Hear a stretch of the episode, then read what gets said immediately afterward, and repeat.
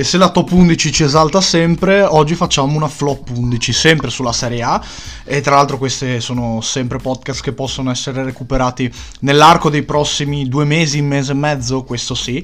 Anche perché, ripeto, la pausa sarà lunga, vivremo senza Serie A, senza campionato italiano per un po' di tempo. E quindi dai, cerchiamo di stilare qualcosa eh, di buono che, che rimanga, ecco, che, che porti una piccola discussione, che lasci un ricordo di questa prima parte di stagione, dalla prima alla quindicesima giornata, la flop 11, i giocatori che hanno deluso in parte eh, di più degli altri. Allora, ehm, è sempre difficile definire un calciatore che ha deluso, eh, non ha fatto bene, magari semplicemente non è stato a disposizione, insomma ci sono sempre le solite scusanti, però eh, io mi assumo le mie responsabilità e cerco di definire per ogni giocatore ecco, eh, il perché può essere stato deludente o il perché può aver deluso. Chiaramente ci sono vari gradi di delusione, la delusione è molto spesso soggettiva, però ecco, ehm, la discussione c'è eh, sotto questo senso e credo che la maggior parte dei nomi eh, che ho selezionato sia condivisibile, ecco, eh, nella, nell'ottica di eh, calciatori che non hanno rispettato totalmente le aspettative. Naturalmente poi è molto semplice prendersela con chi è stato infortunato, per esempio, con chi non è riuscito a stare a disposizione. Non sappiamo neanche benissimo, ecco, eh, attraverso le notizie che ci arrivano, perché un certo tipo di calciatore non, non ha partecipato con frequenza alle prime 15 giornate, eh, non sappiamo i problemi personali. Siamo fuori da un, da un certo ambiente da, e da una certa eh, organizzazione che ci permetterebbe anche di capire molto di più singolarmente su questi calciatori calciatori a livello umano, a livello di rapporti, però ecco, alla fine è normale dare anche opinioni per quello che vediamo in campo e quindi non c'è un modo di prendersela, ma un modo di contestare, di criticare, di eh, analizzare ciò che vediamo proprio dentro il rettangolo verde di questi calciatori. E allora, ehm, per quanto concerne la flop 11, secondo me è difficile trovare un allenatore più, del, più, degli altri che ha deluso, io direi eh, José Mourinho. José Mourinho può essere eh, il volto di questa Roma che non macina, che è distante ancora magari dalle posizioni di vertice. Eh, si parlava anche di scudetto per questa squadra all'inizio di questa stagione, dopo la vittoria della Conference League, dopo tante conferme arrivate nella seconda parte della scorsa stagione. Quest'anno la Roma non solo mm, lo scudetto non lo vincerà, ecco, ma per adesso è decisamente, decisamente distante dal, dal, quarto posto, che è l'obiettivo che la Roma si era prefissata a inizio stagione ed era l'obiettivo che la Roma poteva eh, seguire eh, da inizio stagione. È chiaro che intervengono vari fattori come il doppio impegno europeo, perché io credo che il giovedì domenica sia molto più impegnativo del mercoledì, domenica o sabato e questo va a incidere nel rendimento di una squadra in campionato. Però la Roma non ha neanche vinto il girone, ora affronterà il Salisburgo per gli spareggi per i playoff di Europa League. E, ehm, la Roma secondo me si è persa molto nel finale, si è persa molto nel finale, aveva eh, dato buone sensazioni inizio campionato, vincendo comunque le sue partite, facendo bene. Ehm, quando insomma gli veniva richiesto di, di, fare bene.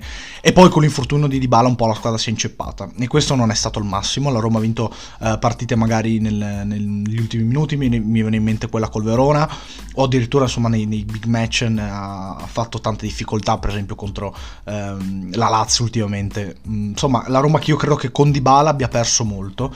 È chiaro però che um, sempre l'ambiente sapeva che eh, Dybala poteva essere un fattore determinante quando c'era e meno determinante quando non c'era. E Dybala è soggetto ad avere tanti infortuni, lo sappiamo bene. Adesso andrà al mondiale, è stato recuperato però io noto, noto, sempre i soliti difetti che secondo me non porteranno, non porteranno distante questa Roma, ossia il nervosismo eccessivo, eh, la voglia di concentrarsi magari anche a livello mediatico da parte di Mourinho su altri fattori come l'arbitro, come... Mh, mm, ecco le, le commute in spogliatoio. Il caso Karsdorp è molto molto pesante, molto molto pesante per l'ambiente, ehm, sposta gli equilibri di, di, uno spogliatoio che eh, cerca la tranquillità in una piazza eh, caldissima. Insomma, la Roma secondo me è sempre proiettata sugli stessi difetti tecnici, cioè una squadra che è poco fluida, che eh, secondo me mh, gioca con la linea troppo bassa e che chiaramente eh, è dipendente da un calciatore. Dipendente da un calciatore. Non, non, è una scusa, non è una scusa l'infortunio di Dybala, non può esserlo neanche quello di Vainaldum, che certamente um, ha rivoluzionato i piani di José Mourinho uh, ancora ad agosto praticamente. Però ecco... Um, sì, sono i difetti secondo me che, che, rendono la Roma come una squadra leggermente deludente. Poi, chiaro, se ci fossimo incontrati qualche giornata fa, probabilmente la, il, premio di eh, allenatore flop delle prime 15 giornate sarebbe andato ad Allegri perché Mourinho gli stava davanti. È chiaro però che eh, quantomeno la Juventus ha avuto un'evoluzione positiva nelle ultime sei gare, eh, un, un, tentativo sia di gioco che di mascherare i propri difetti altra, attraverso eh, la compattezza, eh, attraverso lo spirito di sacrificio, attraverso l'entusiasmo anche di giocare insieme.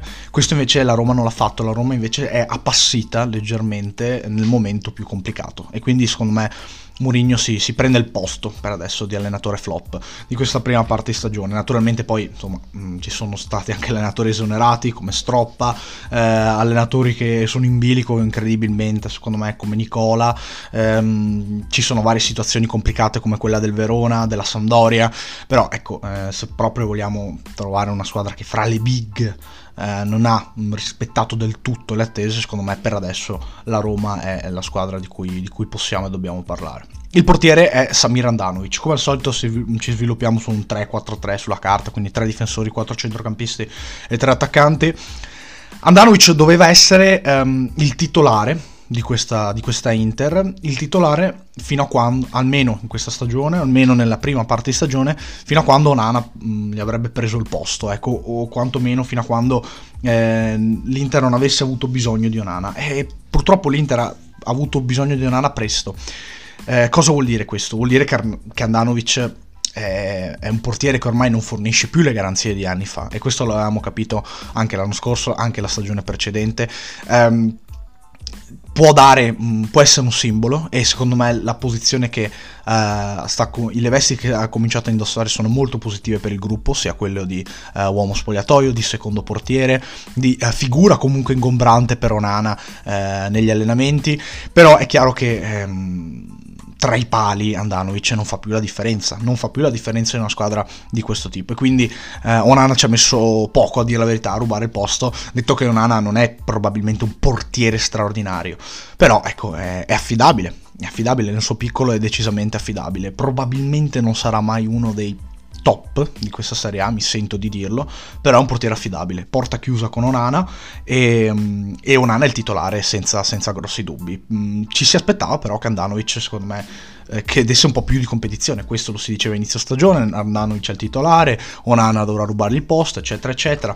Certo, l'alternanza sembrava dietro l'angolo e soprattutto eh, la staffetta eh, era preannunciata, tra virgolette.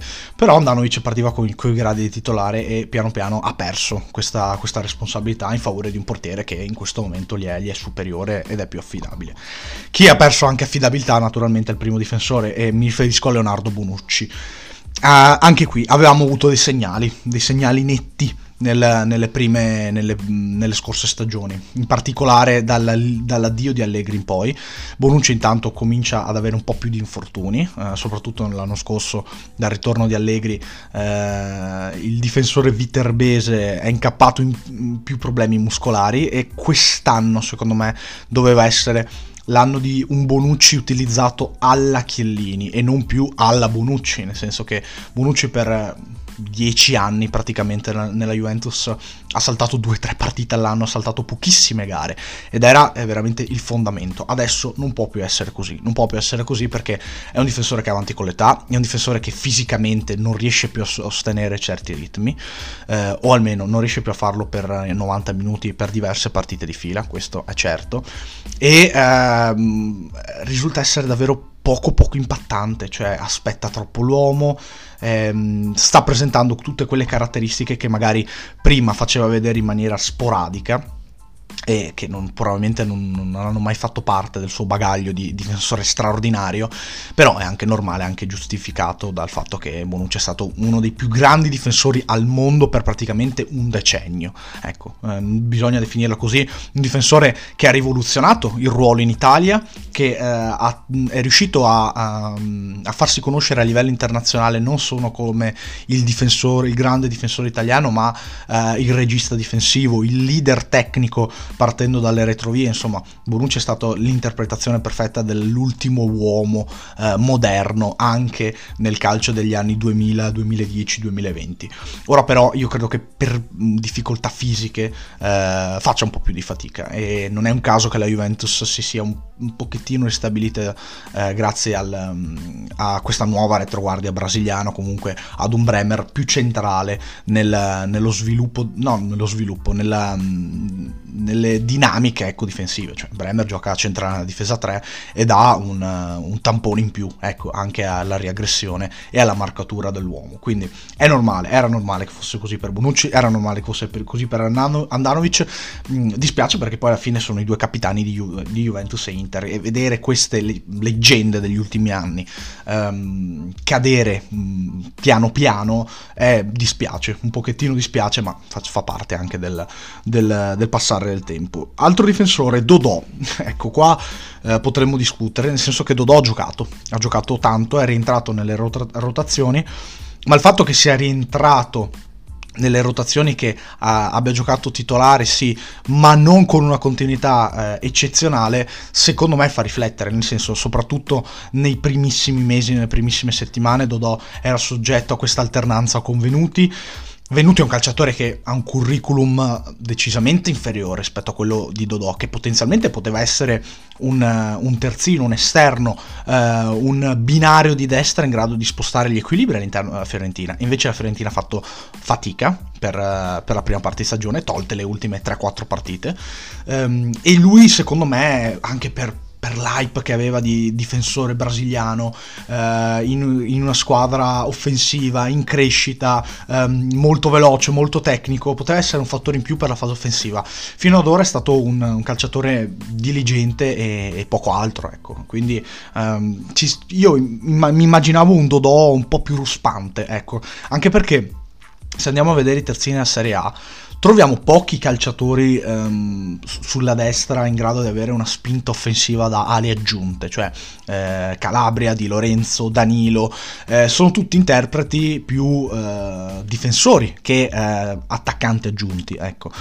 E Dodò invece poteva un po' mm, scombinare le carte sotto questo punto di vista. Per adesso non l'ha fatto, però io dico è normale, cioè questo arriva da un calcio totalmente diverso come quello eh, ucraino, è rimasto fermo anche per un po' di tempo, è abituato a un sistema molto particolare, ad un campionato molto particolare. E anche se la Fiorentina è una squadra eh, secondo me comunque adatta alle sue caratteristiche, un piccolo periodo di ambientamento ci sta. Ci sta, ci sta tutto. Um, io mi aspetto però ecco, un Dodò decisamente in crescita, ma non solo in crescita, un Dodò proprio diverso, anche come attitudine, anche come coraggio, anche come um, voglia di affrontare la partita. Uh, certo, um, ha subito magari qualche infortunio ultimamente e uh, quello col Milan lo condizionerà magari ad, ad inizio 2023, però io mi aspetto un altro giocatore, anche perché lo aspetto, lo aspetto. Aspetto anche molto Leonardo Spinazzola. Anche lui è difficile inserirlo tra i flop per i problemi fisici, perché lo hanno condizionato molto. Lo hanno condizionato molto e non sarà l'unico di questa flop 11 che ha avuto problemi fisici. Ce li ha avuti anche Bonucci. Eh, però io, um, se penso adesso all'Italia, vedo il titolare sulla sinistra uh, in um, Di Marco e non lo vedo più in Spinazzola. Spinazzola è stato il nostro esterno dell'europeo, il nostro esterno della nazionale per tantissimo, tantissimo tempo. E è un calciatore che poi giocando da quinto univa le sue caratteristiche a um, un sistema tattico che gli calzasse a pennello e Spinazzola non è stato niente di questo, ma quale calciatore della Roma è riuscito a salire sullo spartito, sullo, uh, sì, insomma a seguire lo spartito di Mourinho, ad, ad a ad essere veramente protagonista. Praticamente nessuno, non è, non è, cresciuto nessuno rispetto alla scorsa stagione, magari solamente uh, Smalling, ma è poco, è poco. E, e lo stesso Spinazzola Sì, mm, ecco, è uno di quei giocatori che, che, che, sono stati un po' svalutati da questo inizio di, di, di stagione della Roma. Quindi si dovrà riprendere, soprattutto a livello fisico, però è un altro calciatore che deve risultare determinante per la seconda parte di stagione dei giallorossi. Primo centrocampista, Luis Alberto. Luis Alberto non doveva essere questo, non doveva essere questo nei pensieri del, del pre-Sarri e del pre-seconda stagione Sarri, nel senso che Luis Alberto è un giocatore che per caratteristiche nel sistema del tecnico toscano doveva assumere eh, un ruolo di, di protagon- il ruolo di protagonista insieme a Milinkovic Savic. Invece è finito un po' nelle rotazioni, ha avuto qualche scaramuccia con Sarri, credo che sia un calciatore comunque, da quello che si racconta, con un'attitudine abbastanza particolare, un po' polemico, un po' caliente, ecco, a livello di testa, quindi un po' ce lo si poteva aspettare. Però eh, Luis Alberto non, non, è più, ormai è, è, ha raggiunto una dimensione per cui non è più quel calciatore quel calciatore che fa la differenza in Serie A. Non è più quel giocatore che fornisce 10-15 assist a stagione, non è più quel riferimento tecnico della Lazio di Inzaghi, non è più tutto ciò, non è più tutto questo. E ripeto, dispiace soprattutto perché eh, sembrava poter trovare le migliori condizioni in carriera per incidere. E invece a volte in panchina, a volte titolare, a volte in panchina, a volte titolare non, non, incide più da Luis Alberto, magari incide da, da, da, Cataldi, da Vessino, da tanti giocatori di questo tipo, ehm, ma non incide più da Luis Alberto e questo è, è, un, è un, po' un peccato. Secondo centrocampista, qua magari sono un po' troppo cattivo, però Leo Paredes poteva e doveva essere davvero un protagonista. Per caratteristiche è l'unico calciatore all'interno della rosa della Juventus che può fare veramente eh, il regista, il volante davanti alla difesa. Era un giocatore inseguito da, da Allegri, dalla dirigenza Juve eh, per, eh, nel corso degli ultimi anni e eh, tutti si aspettavano, devo dire, che potesse essere il riferimento principale in quel ruolo. invece qualche infortunio, un buon Locatelli nell'ultima parte, ci sono state diverse cose che lo hanno limitato. E, ehm, credo anche che um, Paredes possa essere questo, nel senso che magari eh, ci ricordiamo un giocatore in Italia con, con, la Roma, con l'Empoli, in grado di spostare gli equilibri, in grado di essere protagonista assoluto. Comunque è un, è un, titolare della nazionale argentina, è stato titolare del Paris Saint Germain nel miglior Paris Saint Germain, secondo me, degli ultimi anni, ossia non quello della passata stagione, ma di quella prima ancora. Però Paredes è un calciatore che ha assunto protagonismo per brevi periodi della sua carriera, brevi periodi della sua carriera. Eh, certo, l'occasione Juve, l'occasione Allegri poteva essere un banco di prova importante per lui che per adesso non ha passato del tutto. Io non so se nella testa degli argentini, di quelli che fanno il mondiale, ci fosse appunto Qatar 2022 e quindi ehm, tutto passasse in secondo piano. Questo non lo posso sapere. Posso solo dire che Paredes è stato meno meno protagonista di, di quello che ci si poteva attendere. E um, un po' eh, ci sono i fortuni, un po' c'è, c'è, il demerito suo. Vediamo, ripeto, sempre nella seconda parte di stagione, anche se chiaramente giocare per tutte queste partite in così poco tempo eh, non favorisce l'ambientamento dei calciatori, non favorisce l'allenamento, il stare con i compagni, il vivere il sistema di gioco, l'ambiente molto di più. E quindi è arrivato, si gioca subito, non ha fatto la preparazione con la Juve, è stato stato catapultato in una nuova realtà e per adesso non è riuscito a diventare un titolare di questa squadra. Vedremo. Pellegrini. Lorenzo Pellegrini è secondo me una delle più grandi delusioni del campionato perché oltre ai numeri mh, insoddisfacenti, perché da questo calciatore ci si attende gol, assist, passaggi chiave, verticalizzazioni, eh, incidenza in fase offensiva, oltre ai numeri deludenti c'è proprio questo questo carattere che sembra un po' più afflosciato secondo me rispetto alle, alle passate stagioni, cioè Pellegrini è il capitano della Roma.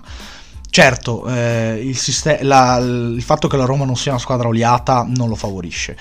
Arriva secondo me la sosta deluso, deluso da questa stagione e deluso anche da se stesso però io credo che sia innanzitutto un calciatore con la testa sulle spalle e quindi che abbia la possibilità di riprendersi molto più velocemente di altri. E ehm, le sue qualità però devono essere sublimate in maniera diversa. Cioè, siamo sicuri che giocare con Dybala vicino lo favorisca? Non lo so. Siamo sicuri che metterlo da interno di centrocampo a due lo favorisca? Credo proprio di no però eh, anche qui si vede il grande calciatore, cioè Pellegrini dovrà trovare un modo per convivere con tutti questi campioni, con tutti questi calciatori potenzialmente impattanti e nella seconda parte di stagione tornerà Vainaldum. Credo che sarà in grado di farlo, però occhio perché se non dovesse essere ehm, lucido, eh, ruspante mm, e in grado di, di fornire prestazioni di livello, potrebbe addirittura finire nelle rotazioni, potrebbe andare in panchina più volte e Mourinho non guarda in faccia a nessuno a questo punto di vista. Certo, Pellegrini è il capitano, però magari, magari sono un po' esagerato, a, a, metterlo eventualmente in panchina se non dovesse migliorare le, sue prestazioni. Però io credo che eh, quest, la dimensione di questo, di questo, calciatore non sia questa. Magari una stagione a livello realizzativo eh, inferiore rispetto alle altre ci può stare.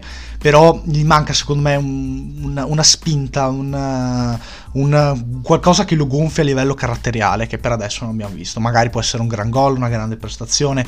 Ehm, è un po' più apatico rispetto agli anni scorsi e credo sia dovuto anche al fatto che che la Roma eh, non, non, sta avendo più quell'entusiasmo, secondo me, eh, che ha avuto nella, nella, seconda parte stagione. Ultimo centrocampista e lui è, è lui probabilmente è il, è il grande flop di, di, di, questa prima parte stagione, Charles De Ketteler.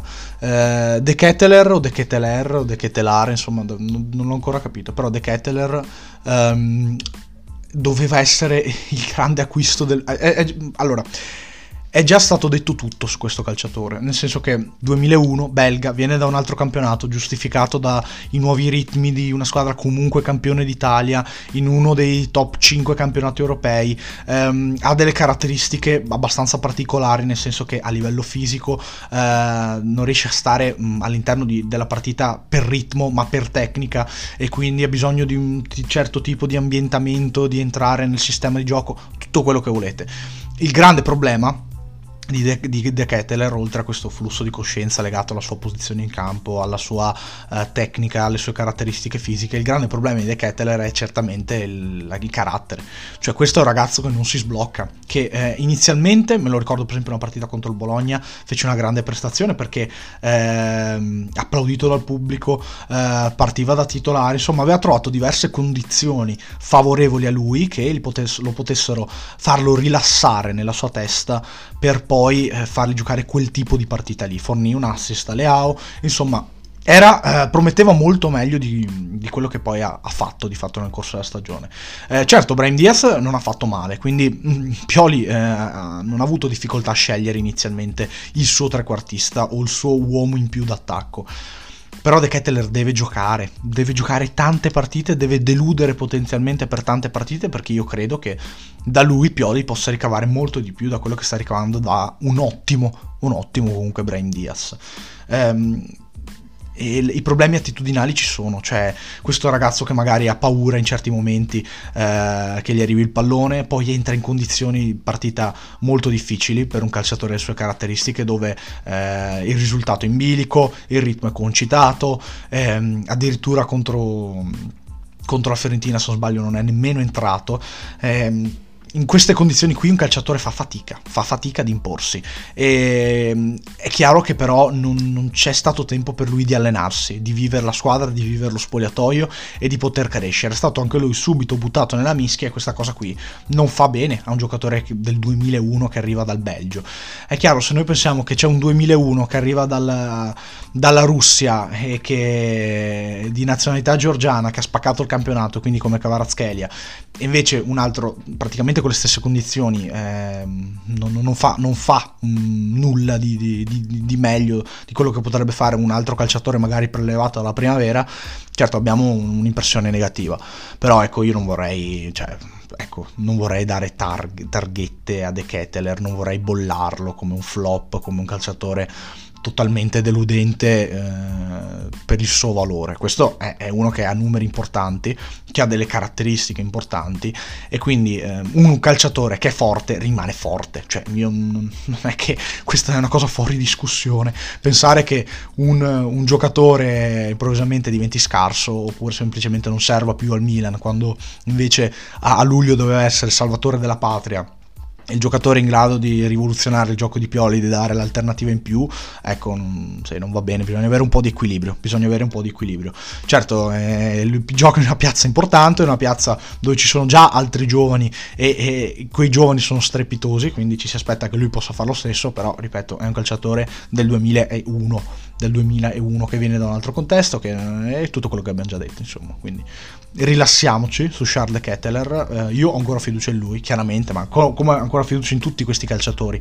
E, e quindi cioè, aspettiamoli e godiamoceli, secondo me. E poi io credo che rispetto ad altri, per esempio De Kettler, eh, rispetto ad altri questa lista, De Kettler abbia molto più futuro nel Milan e quindi lo possiamo vedere anche fra due o tre anni su livelli top, top, top l'importante è che il Milan lo aspetti perché sicuramente io ci posso mettere la mano sul fuoco, sicuramente questo giocatore con questo Pioli, con questa squadra emerge, emerge, ne sono convinto. Primo attaccante, eh, sono incerto qua. Lascio, lascio, un po' la decisione a voi. Io ho messo sia Zapata che Nico Gonzalez.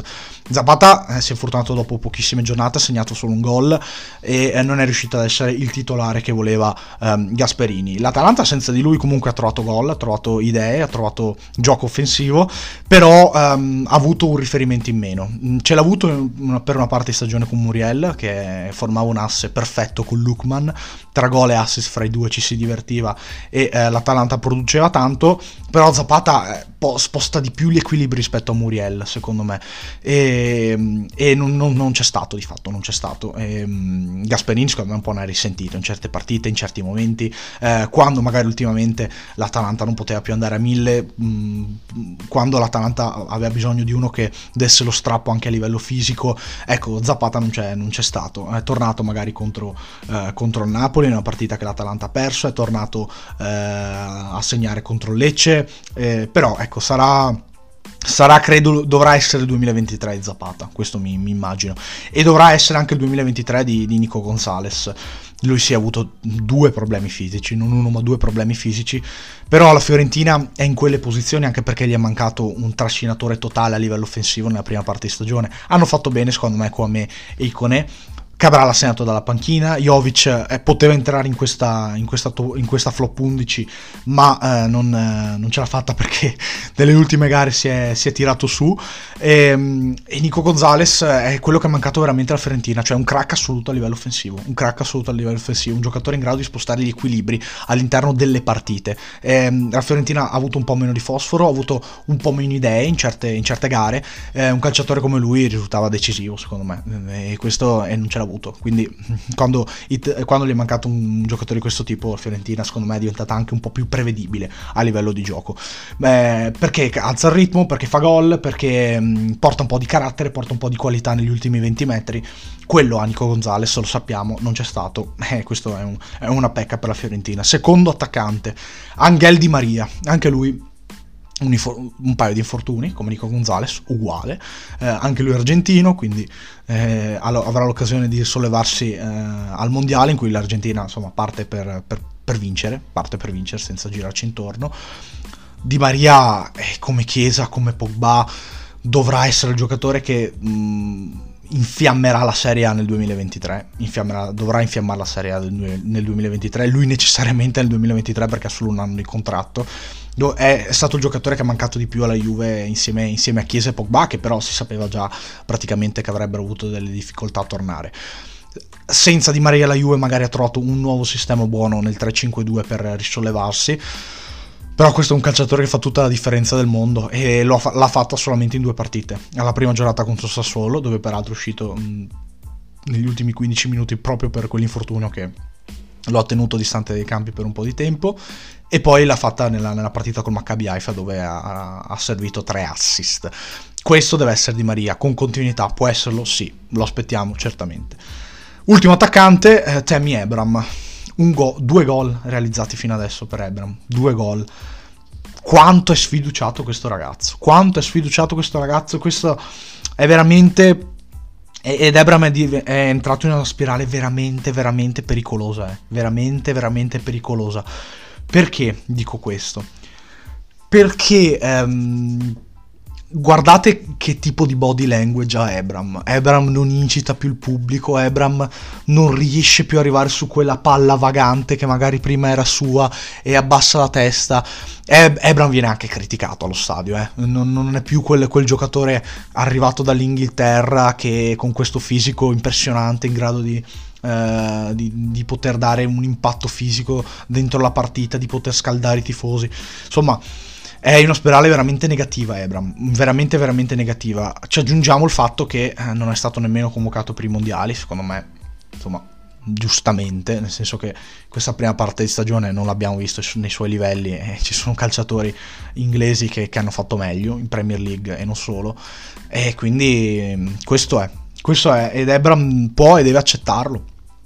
E deve accettarlo, è chiaro che insomma, si, la, la, somma di vari fattori non fa bene per un attaccante, mentre per un centrocampista magari giovane come De Ketteler, che arriva già in una squadra campione d'Italia, cioè, cioè magari potenzialmente a livello di, di spogliatoio un po' di pressione in meno, e invece Ebram deve giocare tutte le partite, perché poi eh, se aggiungiamo il fatto che Belotti sbaglia il rigore contro il Torino, che Shomurodov è uno dei calciatori più criticati degli ultimi vent'anni della Serie A, probabilmente, è, cioè, Ebram deve, deve, deve segnare, deve farlo ogni partita, deve tra trascinare. Non l'ha fatto, ha fatto solamente due gol contro la Juve e contro il Sassuolo, entrambi di testa peraltro, ehm, entrambi dentro l'area magari battere qualche calcio di rigore in più avrebbe aiutato Ebram eh, per alzare le sue cifre a livello realizzativo però manca, manca proprio manca proprio ed è veramente sfiduciato. Lui, ripeto, a differenza di altri non ha tempo, non ha tempo ed è, ed è nella piazza peggiore per, per, essere in difficoltà in questo momento.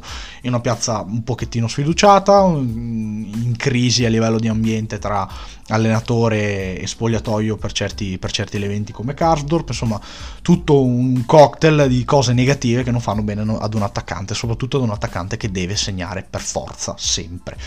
Io vi ringrazio per avermi ascoltato, non finiremo qui con le top 11 o le flop 11 che siano, anzi questa era la flop 11 e non, non ne faremo altre sulla prima parte di stagione di Serie A. Vi ringrazio naturalmente per avermi ascoltato e come al solito vi do appuntamento ad un prossimo podcast.